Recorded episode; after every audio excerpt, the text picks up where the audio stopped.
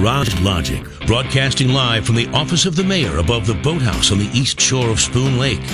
Featuring the rookie on production, Chris Reavers, vice president of social media, and John Height in the newsroom. Now, the fireworks commissioner, flashlight king, and keeper of common sense, your mayor, Joe Soucheray.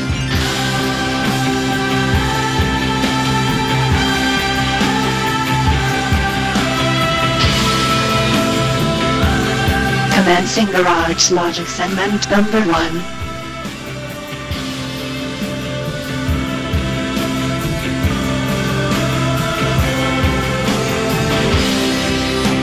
Good Friday afternoon to you. Those of you in Garage Logic, it is the rookie here. Joe Soucheray is taking a uh, a Friday off for some uh, family obligations, and uh, he's enjoying the nice weather. We'll have Jake Coles here in at two o'clock. Uh, a couple of guests will join us in the two o'clock hour. Prior to that, though, many requests. Unfortunately, we've lost Anthony Bourdain, as many of you well know. He was only 61 years of age. And in 2007, uh, November of 2007, he was coming through with his uh, promoting uh, his uh, No Reservations a book. And uh, he stopped in at Garage Logic, and he was an unbelievably, uh, of course, he's going to be well mannered. He was just very casual and cool, and it was a great interview. And I haven't had any requests for that today. Uh, even Joe said we should probably replay that today. So uh, we will uh, give you an, uh, uh, the full hour that we interviewed Anthony Bourdain on Garage Logic in 2007. Yes, ladies and gentlemen, it's time for another version of Author's Corner. This Author's Corner features stereotypical violin music, which is not very creative and has been done many times. Yet the mayor of Garage Logic probably wanted something like this so he could proceed with Author's Corner. All right, is it almost Well, done? enough about me. I ah, about 20 more seconds. We now Please. return to Author's Corner We have a with the guest. stereotypical classical music with violins in the background so Joe can do Author's Corner bit. Okay, Thank you. You. G'day, mate. Anthony Bourdain, and you've allowed me to call you Tony. By all means. Very nice to meet you. Good to meet you. And the uh, book is No Reservations. Do you like being known as an author more than a chef? Uh, Yeah, you know, uh, being an author is easier. Uh, uh, really, that's the only Really? distinction I make. Uh, you know, it's a lot more. You mean physically easier? Yeah, work for me. I mean, uh, you know, working a lunch counter is a a recent uh, memory, or not that not not that far away a memory Right. from me. So, you know, author, I you know, I have comfortable associations with that word. What's the correct pronunciation of the restaurant where you were the head chef in New York? Uh, it's Les Halles. Leal. Yeah. Well, I have read descriptions of your descriptions of it, and I'm paraphrasing, but you tend to give the impression that's like working in a submarine that's under attack. Yeah, it's a tiny kitchen, uh, pretty big dining room. You know, a turn and burn operation where people want, you know, they they, they want their meat and their their potatoes and. Yeah. Uh, you know, maybe a French meat and potatoes, but they they still want it quick and they want it right. Are you there uh, when you're not on the road? Is that where you are? No, no, it's been a long time Oh, since okay. I've served any useful function to the Okay. restaurant. They, they Do you own it? No, I Oh. don't. No, no, no. They they they keep me around in a spiritual advisor sort of a Okay. position. Now, Anthony Bourdain, uh, I only know you uh, through your show, No Reservations, on the Travel Channel, which I really, really like. And I know you would have no reason to know this, but that might sound a bit odd given the nature of this particular radio show. But judging by the emails we've been getting over the last 24 hours since we announced you were coming on, there are lots of people who listen to this show who watch your travel show, and it's you're the you're the guy who would make me you're the only person who has made me pay attention to food about which I know nothing, but I find I'm not watching the show uh, for food. I'm not watching the show about food. Have you turned food into rock and roll? Are you the guy who's taken food and turned it into something else? Um, I think that process was was well underway already. I mean, there were people who came before me. Marco Pierre White comes to mind as somebody who really kind of transformed the business and and and the the image we all had as as chefs and as cooks of ourselves, and the image in the public mind of what what the chef should look like and be like. You know, before Marco Pierre White's book uh, White Heat, and he didn't even really write anything. He published. Who's a he? Is he a French Okay. guy? Uh, no, a, a British. Oh, a British. guy, and They uh, don't have food, do they? they they not before Marco. uh, you know, he was this British guy who never left England, who who uh, had a three star Michelin restaurant Mm-hmm. in London of all places. And you know, when we all got that book with these gorgeous pictures of beautiful, classically very French food, and then we saw a picture of the man himself. Like us, you know, haunted looking, uh, burned out, big circles under his eyes, long, scraggly hair, smoking a cigarette in his kitchen that was a really kind of a revolutionary moment for a lot of uh, a lot of working cooks. Up until that time, the the identity of the cook, the, the, the people we were supposed to resemble, they were fat French guys, you know, and so that that allowed us to kind of start thinking about, you know, and being who we were. You're fashionably skinny. Well, uh, Is that you know, three packs of cigarettes a day? it- uh, yeah, I just I just quit recently. really? Yeah. yeah How yeah. long has it been? Been uh, four months. You're over the hump. Uh, let us hope. Yeah. Yeah. I mean, you'll want one 40 years from now, but Yeah. but you're over the hump. Well, there's no place left for me to smoke. You know, I just pretty much understand that my, you know, they've they've hunted me down. My last redoubt was my apartment, and uh, you know, I have little, you know, baby lungs in there now. I can't smoke there. Is there a Mrs. Bourdain? Yes, And her name is Ottavia, Ottavia. And is there a new little Bourdain? A little a little baby Bourdain, and Is a that little girl. And that's your first child. yes, That's yeah. fantastic. Congratulations. I'm I'm I'm liking it. I'm liking this whole dad thing. yeah. And you live in Manhattan. Yeah. And no longer at the restaurant so much, so this this show is continuing to take off. We're not. Uh, we're not. Uh, you know, diapering the baby in New Mm-hmm. York. I'm. I'm spending about uh, the better part of ten months out of the year traveling around the world, anywhere I want When does the new season start, by the way? Because I've seen everything in here, and Um, it keeps getting replayed. January. Oh, okay. Uh, why did you want to become a chef? You know, I fell into it. Uh, I fell in love with the lifestyle. I took a dishwashing job. Uh, you know, just because my, my roommates were tired of me sponging off them one summer, and uh, and a dishwashing job was available at one of the one of the restaurants that one of my roommates was was waiting tables at.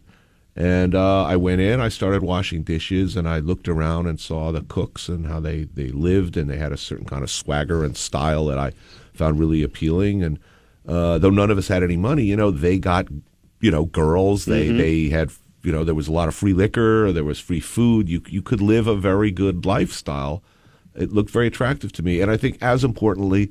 It was the first time in my life, you know, I was an angry, alienated kid who hated myself, hated everybody else. Why? Um, life, uh, the world was a disappointment to me. I, I, I'd grown up, uh, you know, in, in sort of the Kennedy New Frontier years, and uh, you know, at a, at a at a weird point in American history, you know, the, the notion of by the time I was old enough to enjoy free love, uh, it was over. you know, uh, the idea of being a hippie was no longer attractive. You know, even at age 12, 13.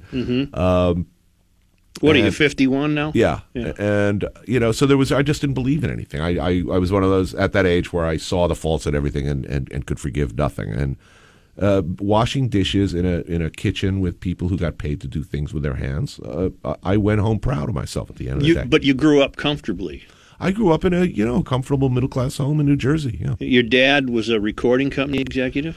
Well, you know, when I was a little kid, Yeah. uh, he you know worked uh, worked as a, a floor manager at Sam Goody and at a camera store. But for much of my uh, much of my childhood, you know, he was a record company executive. And your So, mom was with the New York Times? uh, housewife until much later Oh. uh, when she, she went back to, to work as a as a newspaper editor. But I mean, I went to. Uh, you know, starting in fifth grade, I went to pub, uh, to private school. Mm-hmm. Uh, you know, I, there's no question about it. I was a privileged kid with a good education and a Mm-hmm. lot of advantages. You have brothers and sisters? Young, one younger brother. What's he do? He was the the good one who stayed in college Oh. and uh, became an investment banker. You know, a, a currency Yeah, well, you'll need somebody now to handle your money anyway. it's too late. Were your parents appalled that you had decided to go this route? I think by the time uh, it it became clear that I was actually going to stick with cooking, that I, that I after a few years I said I was going to go to uh, Culinary Institute. I think they were relieved at this point that I was going to stick to anything. I'm, I'm sure they they clearly had had higher hopes for me. Uh, you know, uh, well, that good education was not intended for me to to hang out with with a you know a bunch of people in a kitchen. Uh, very low prestige business at that time. There was no such thing as a celebrity chef, and Mm-hmm. the idea of it being a glamorous business at all was unthinkable. Uh, But you s- but I you saw glamour.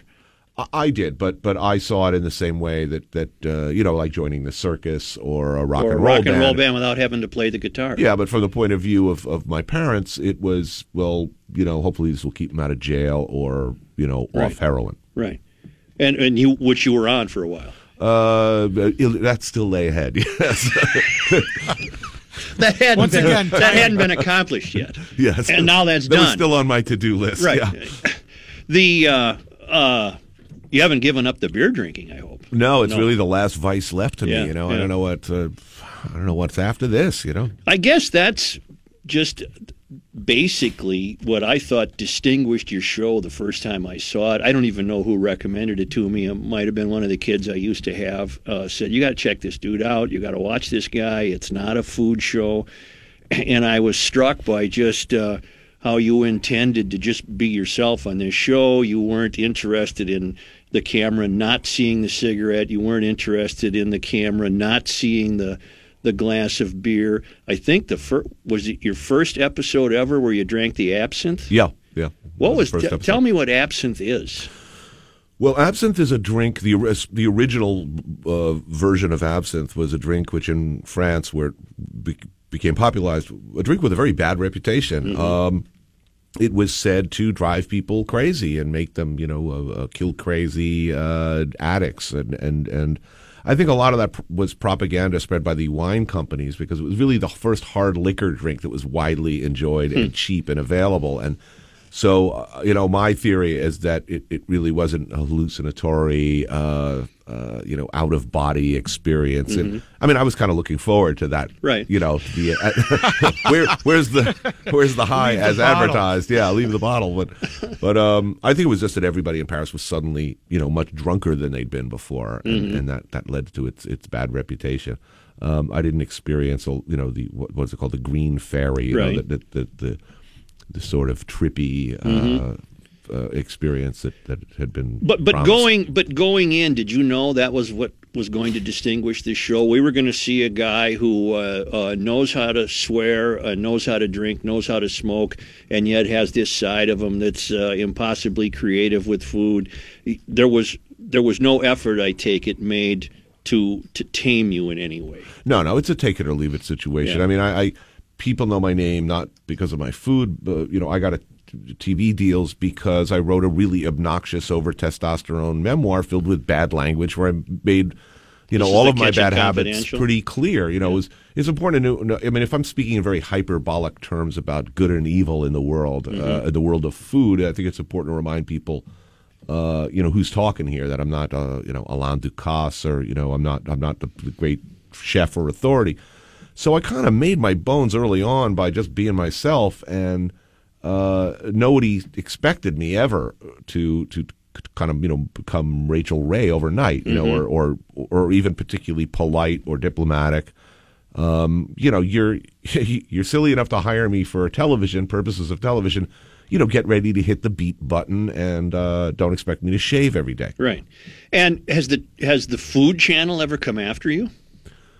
No, I'm uh, for what? I mean, Yeah. I mean, I did. Oh, I think that, I think the travel's a great fit. I had two. I had two years with him. Uh, you know, uh, No, I mean come after you to take you back. Oh no, no, that's much easier to grow. Uh, th- rather than hire existing chefs, or they like to grow their own. Uh, they found this to be a very successful uh, formula that sort of grow talent from young sprouts, feed them whatever they feed them, and, and create them. That way, they don't have to deal with outsized egos or the existing notions of what people want to do. You know, you you grow them up from youngins, and you tell them you tell them what to do, and you and you take a big chunk of the merchandising while you're at it. Uh, I think you've seen a real effort, a calculated and probably very shrewd uh, kind of putsch going on over there, where the old guard guys like Mario and Emeril are slowly finding themselves walking the halls, and will soon, no doubt, be dragged to some you know cellar room and the bowels of Food Network headquarters and shot in the back of the head. Or put on uh, uh, what is it, Iron Chef or uh, Top Chef? No, they're they're they're they're disappearing off you know of, of Iron Chef. You know, it's like uh, it's going to be like this pictures of. Uh, of uh, Trotsky, you know, standing next to Stalin and Lenin, and suddenly he's gone. Where where is he? When did you get in town? two days ago. Two days ago. I think. I think. Well, let me see. This is. Tuesday. I'm sorry, yesterday. Okay, you got in Monday. Mm-hmm. Did you have a chance to eat anywhere I interesting? haven't. I haven't been No? anywhere yet. No. No. I mean, I, I know the town a little bit. I've eaten. Uh, I've I've eaten around. Uh, I love. I'm a big fan of Vincent's, Mm-hmm. and a big fan of a Vietnamese place called uh, Saigon. Is it in Minneapolis? It is. Yes. Okay, uh, but you haven't had a chance to uh, on this trip. You haven't had a chance to. Explore, Explore. the. No, I haven't. Tony Bourdain is with us. He'll be with us until three o'clock. The new book is No Reservations. Back in a moment.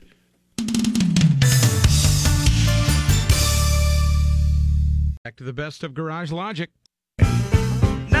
Tony Bourdain is with us. Anthony Bourdain. Would you also take phone calls, sir? By all means. Should should everyone know how to cook?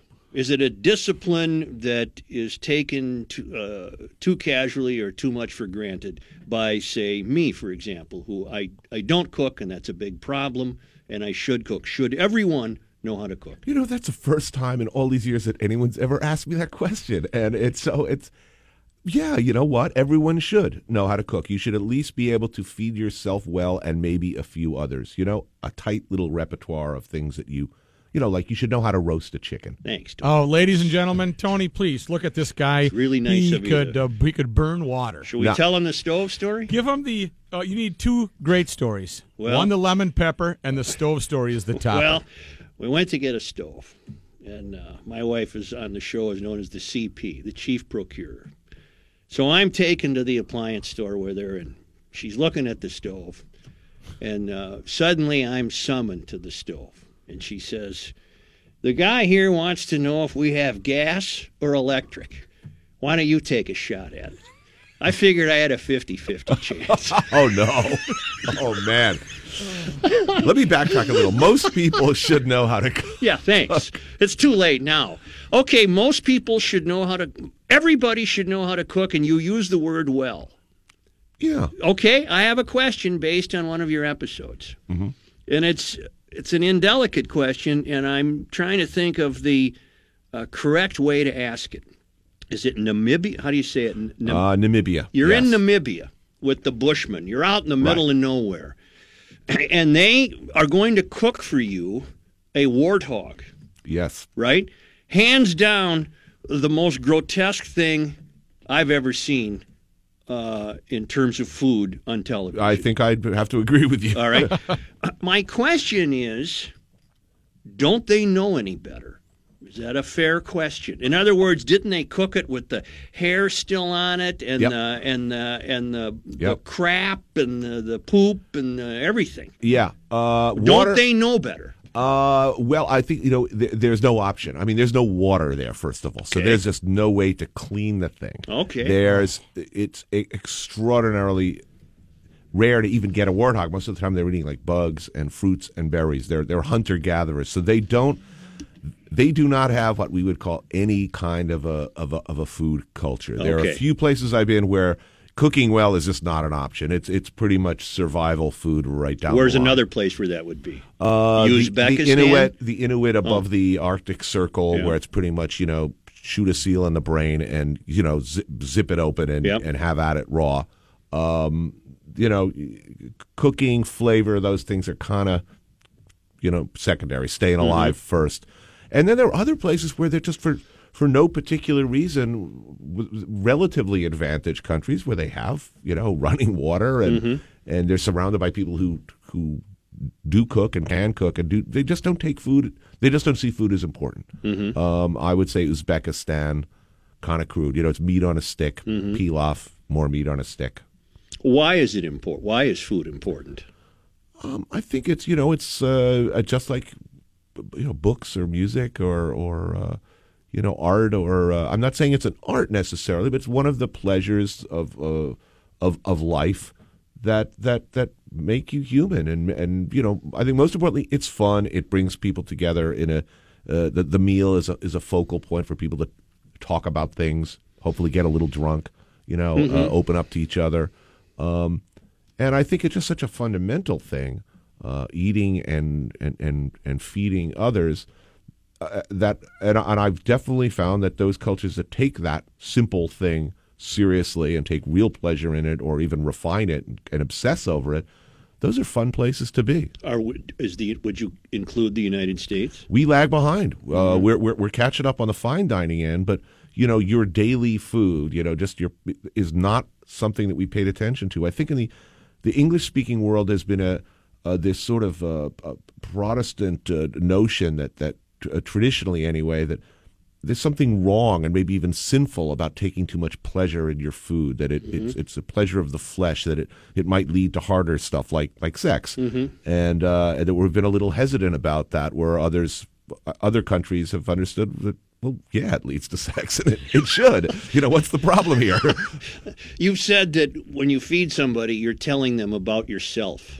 I, I think that's true on a person to person basis. Whether you're talking a, a, Mexican mother, you know, making a tortilla by hand and mm-hmm. handing it to you, uh, or a, or a classic sushi experience where the sushi chef is pretty much making up his mind what you're going to eat next based on your reactions and conducting an ongoing dialogue with you and and and essentially handing you the food which you then eat with your you know out of your fingers. Mm-hmm. Um, yeah, it's also the history of the world. You know, people eat what they eat because you know salt salt cod or you know, coffee or you know, uh, stews. These dishes are, especially traditional dishes. You know, this is the end result of years of oppression, displacement, uh, migration, slavery. Uh, you know, blood and toil, and mm-hmm. you know, there there are usually often fascinating, you know. Uh, histories behind, as, as well as just cultural identity. People t- are telling you the history of their world when they mm-hmm. when they feed you what they love. We're going to take a news break. Tony Bourdain is with us until 3 o'clock. He is signing his new book, No Reservations, at 5 p.m. tonight in the Mall of America Rotunda. It's an event he's most looking forward to. He loves the Mall of America. He told me that in all confidence. oh, man. Garage Logic. Add him to the list. Garage Logic will be back in a moment. From the seat of Gumption County, Minnesota. Here's Joe Soucheray. Tony Bourdain is our guest. His show on the Travel Channel is on Monday nights called No Reservations. That's the name of the new book, and he'll be signing at 5 p.m. at the Mall of America. Are you going to get to the point, uh, or do you wish to get to the point where uh, eating weird stuff uh, won't necessarily be a focal point of the show. Does that question it, it, make it sense? Isn't. It, okay. It, already is not. Yeah. I mean, the focal point of the show is uh, I want to know what local cooks, chefs, you know, what do they crave at two o'clock in the morning when they're drunk? Mm-hmm. You know, the, not the best meal in town, kind of comfort food, typical mm-hmm. food. Uh, uh as sometimes you know a reptile's involved, but mm-hmm. but that that's that's not what I'm doing. Uh, but that at the start, it seemed like it was part of the appeal. I wonder what this uh, goofball is going to eat next Monday night. Mm-hmm. But that that quickly has taken a back seat. I, I, try really hard to foil all of those expectations. Yeah. I mean, t- television uh, kind of organically likes to do what worked last week, and I try to make sure that the network doesn't even figure out what we did last week right. until it's until we're on to the next thing. What is the Travel Channel? Is that Disney? Uh, no, uh, Cox Media owns Cox them now. Media. Would you take some calls? Sure. 646-8255, 877-615-1500. Joe, go ahead. Hey, Chef. Hey. How's it going? All good. Hey, I just wanted to comment. I, I think one of the reasons that you're so well liked is the fact that you're better than anybody out there at getting the people to open up their minds about what to consider when when you're considering what a pleasurable food experience is. You've created and eaten some of the finest foods in the world, but you can talk with equal excitement about anything from the French Laundry to a, a, a street vendor, and I think that's great about you. My question is, you know, it seems almost easy to find great experiences overseas, but what about the United States? You kind of touched on that. What uh, what are the top two experiences that you've had in the United States at any level? Wow, uh, you know, t- tough. I, I, mean, it's hard to beat on one hand uh, the French Laundry or uh, or per se or Masa in New York. It's the most expensive restaurant in in America. It's a you know it's a nine seat sushi bar where the chef pays you know, over three hundred dollars a pound wholesale for his tuna. Mm-hmm. You know that's an easy answer. Um, and I'd turn it into salad. or have them char it. Uh, when I'm away from New York for a long time, no matter how well I'm eating elsewhere, you know, a good pastrami sandwich on on freshly baked rye or or some good utility pizza, you know, that's that's that's right in my happy zone. Mm-hmm. Joe, thank you. Thank you. Thanks, Chef. Uh, is American fast food worth eating? No. Okay. It just it, it just isn't, and unfortunately, that's if you look around, if you travel around the world, if you ask what is American food to most people, Mm-hmm. uh, they'll they'll identify. Well, it's the Colonel and the King and the Clown. Mm-hmm. You know that that's our the face of America to most of the world. Patricia, Oh, what a pleasure, Tony, to talk to you. Thank you. My favorite episode was when you had to be evacuated out of Lebanon, and I think it was Lebanon. Yes. And you had great things to say about the Marines, and also how much you loved tuna noodle ca- casserole and macaroni cheese that night. Maybe you could comment on that. And also, Joe, you and your wife would be in trouble if you had a dual fuel range, like I do. Five know. gas burners and two electric ovens. don't know what that is. right, thank you. The food just magically comes out Yeah. hot, though, isn't that? I know when to sit down. Uh, she wishes you to comment on the Beirut. Well, you know, when you've been through times of un- uncertainty, uh, Mm-hmm. You know, you you crave the things you crave are the foods of your childhood. I mean, I've been, you know, surrounded by bombing, uh, trapped in in Beirut. Uh, uh, you know, I found my, I was trying to make a, a happy food and travel show, and Mm-hmm. for two days I did, and then uh, the conflict started, and you know the Israeli Air Force were bombing uh, bombing Beirut back 20 years, and we Mm-hmm. were stuck there. And when we finally were safely in the hands of the Marines, uh, you know, we found ourselves in the galley of the USS Nashville, Mm-hmm. eating you know the happiest tuna noodle casserole, macaroni and cheese I've ever had. I mean, it, it's when facing execution, you find you know, people when people imagine their last meal, it, it's almost always something from your childhood, you know, that really you feel safe. Did you eat well when you were a kid? Did you, would your mama cook? Um, I ate pretty well. I mean, better than most of my uh, my you know my friends. I think my, my parents were a little more attuned, possibly because my, my father is a, uh, was French, a little more attuned to other types of cuisine. We lived right next to New York, so we'd eat eat out. My parents would make an effort to get me to a, like a Japanese restaurant one week, or Chinese, or Italian. Or, um, but I mean, we weren't foodie by by today's standards. Do you consider yourself foodie now? Uh, that term has has What does it mean, even? I Uh, it, it it's beginning to get negative implications, like comic book guy in The Simpsons, you know. But you know, instead of being obsessed with Star Trek, he's a you know way too obsessed with food. You know, the food bloggers who go to restaurants and take pictures of every course and then argue about which is the most authentic. And uh, I guess I am. I mean, anybody who's who's in the food universe and talks, you know, if you spend more than fifteen minutes a day talking about food, you're probably a Right. foodie.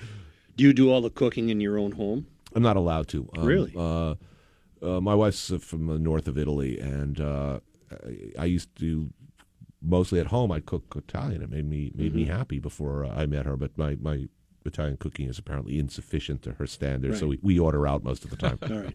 We'll be back in a moment. Tony Bourdain with us. Stay tuned.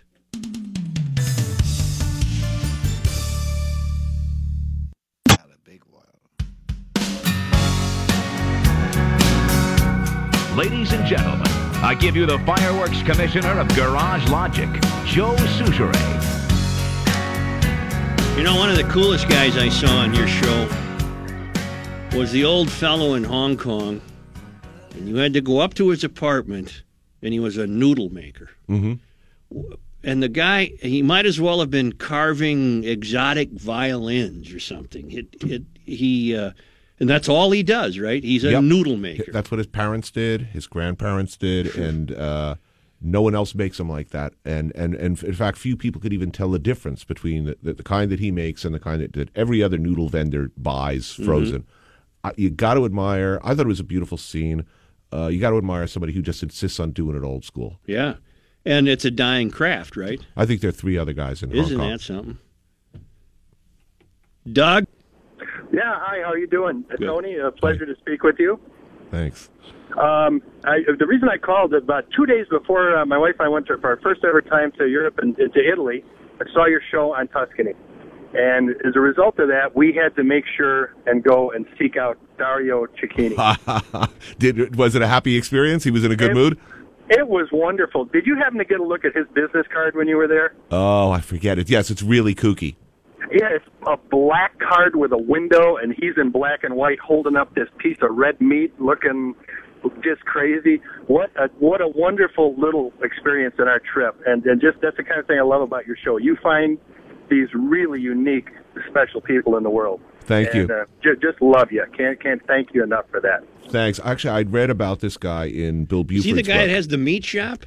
Yeah, Yeah. Uh, I'd read about him in Bill Buford's book Heat, and uh, you know, for those listeners who, who aren't aware, who, who weren't aware of the book, or Da- Dario can quote the entire Dante's Inferno, Mhm. and uh, he and he does frequently in Mhm. in the middle of cutting meat, stands up and delivers these impassioned, impassioned, and beautiful uh, passages from memory from from the Inferno. And uh, he's a madman. He only sells the meat he thinks you deserve. If you Mhm. if you don't look like the sort of person who would f- really understand a, Like a, a thick Nazi. rib steak. oh yeah. And he was just this wonderful, wonderful character and a great uh, another guy who does it old school, only Mhm. only original old school Tuscan. Otherwise, he absolutely rejects it. What is your fascination with Asia?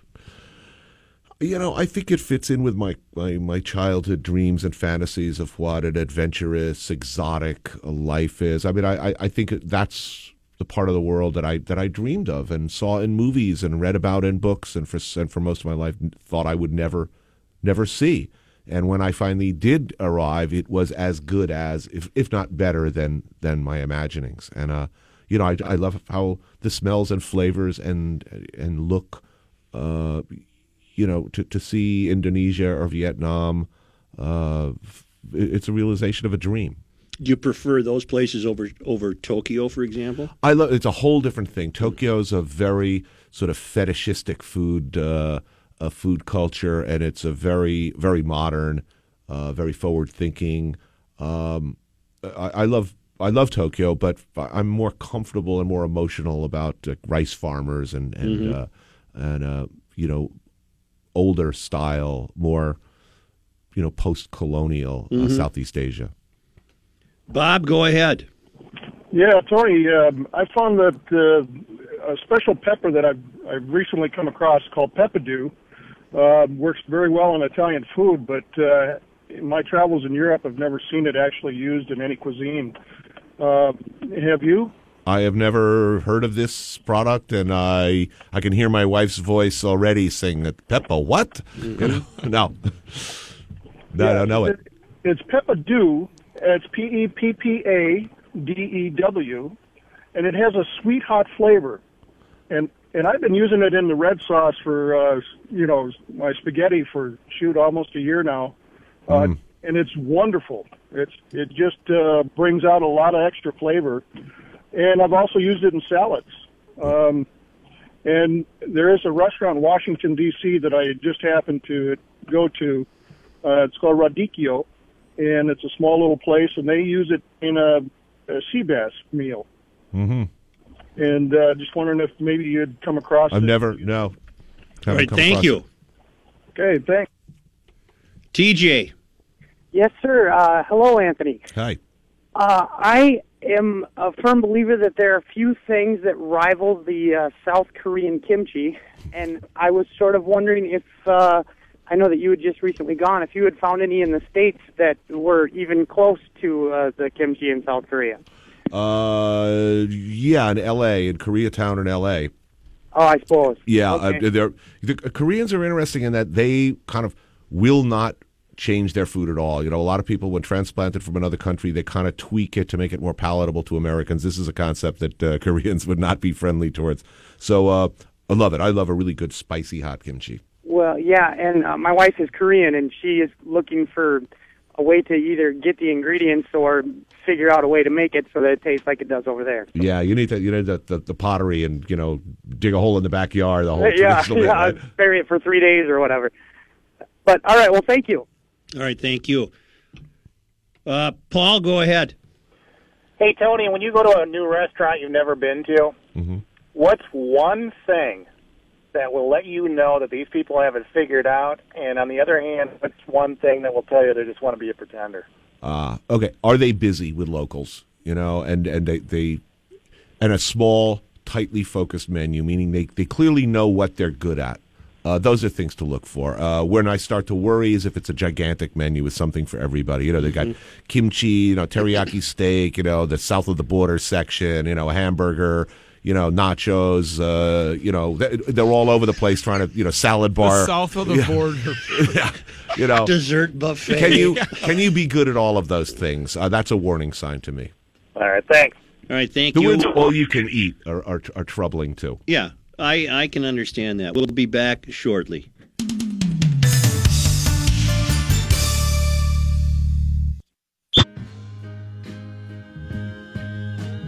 He always buys American. Well, except for beer and cigars. Joe Soucheray. Tony Bourdain. Tony Bourdain is signing his new book, No Reservations, tonight at five o'clock at his favorite bookstore, Do you know how long you Mall go? of America. Five until. Uh, till the last book is signed. Okay, somebody had emailed us, so if you're the emailer, get there early. Don't make him wait until nine, pal. Mike. Hi there. Hi. Um, I, uh, I I loved Kitchen Confidential. Um, it took me right back to the, the I could smell the the kitchen, you know, and the chaos and everything. And I, I I love it. I've cooked in a lot of different settings, and uh, sometimes I miss it. I'm not doing it right now, but um, probably will go back to it. Anyway, um, what what's in your opinion? What's the difference between a chef and a damn good cook? Uh, it's very simple. A chef is simply a presumably damn good cook who leads others.